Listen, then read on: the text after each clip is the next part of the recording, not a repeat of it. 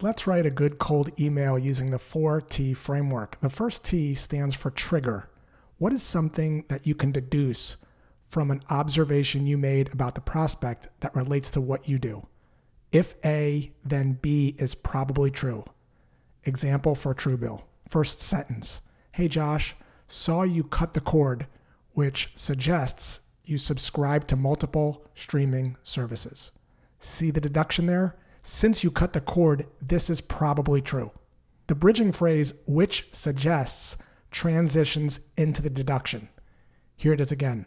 Saw you cut the cord, which suggests you subscribe to multiple streaming services.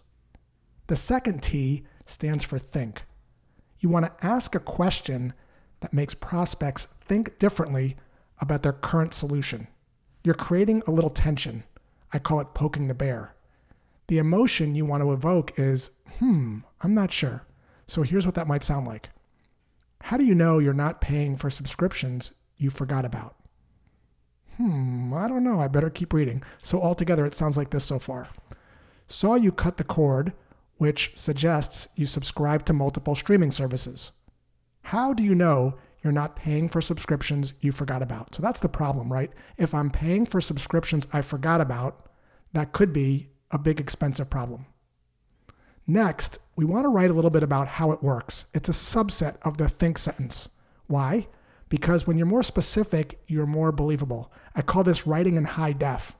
So that might sound like this Built an app, or we built an app that lets you see all your recurring subscriptions in one place so you can stop paying for ones you no longer are using with a tap. See that? What changes for the better after you use the solution? So altogether, it sounds like this so far. Sentence one, trigger. Saw you cut the cord, which suggests you subscribe to multiple streaming services. Next T, think. How do you know you're not paying for subscriptions you forgot about? Subset. How does it work? We built an app that lets you see all your recurring subscriptions in one place so you can stop paying for the ones you're no longer using with just a tap. The third T is for third party credibility. People tend to adopt behaviors simply because others like them are doing so. Here's what that might sound like. Used by 3.2 million people, customers are saving $133 a month.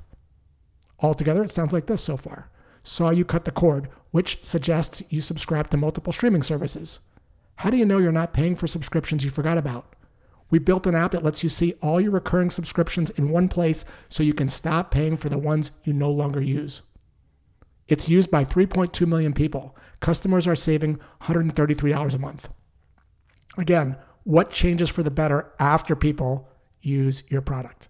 Selling is all about the contrast, the before and after. The final T stands for talk. Does it make sense to talk? You're gauging interest here, not assuming someone's interested. So you don't want to ask people for 30 minutes. Here's what that might sound like Have you looked into Truebill? So altogether, the email sounds like this Saw you cut the cord, which suggests you're subscribed to multiple streaming services. How do you know you're not paying for subscriptions you forgot about? Built an app that lets you see all your recurring subscriptions in one place so you can stop paying for the ones you're no longer using with just a tap. Used by 3.2 million people, customers are saving $133 a month. Have you looked into Truebill? The most important part is having a hypothesis about something your prospect doesn't know that can help them avoid a big, expensive problem. Take this 4T framework for a spin and let me know if it helps your response rates.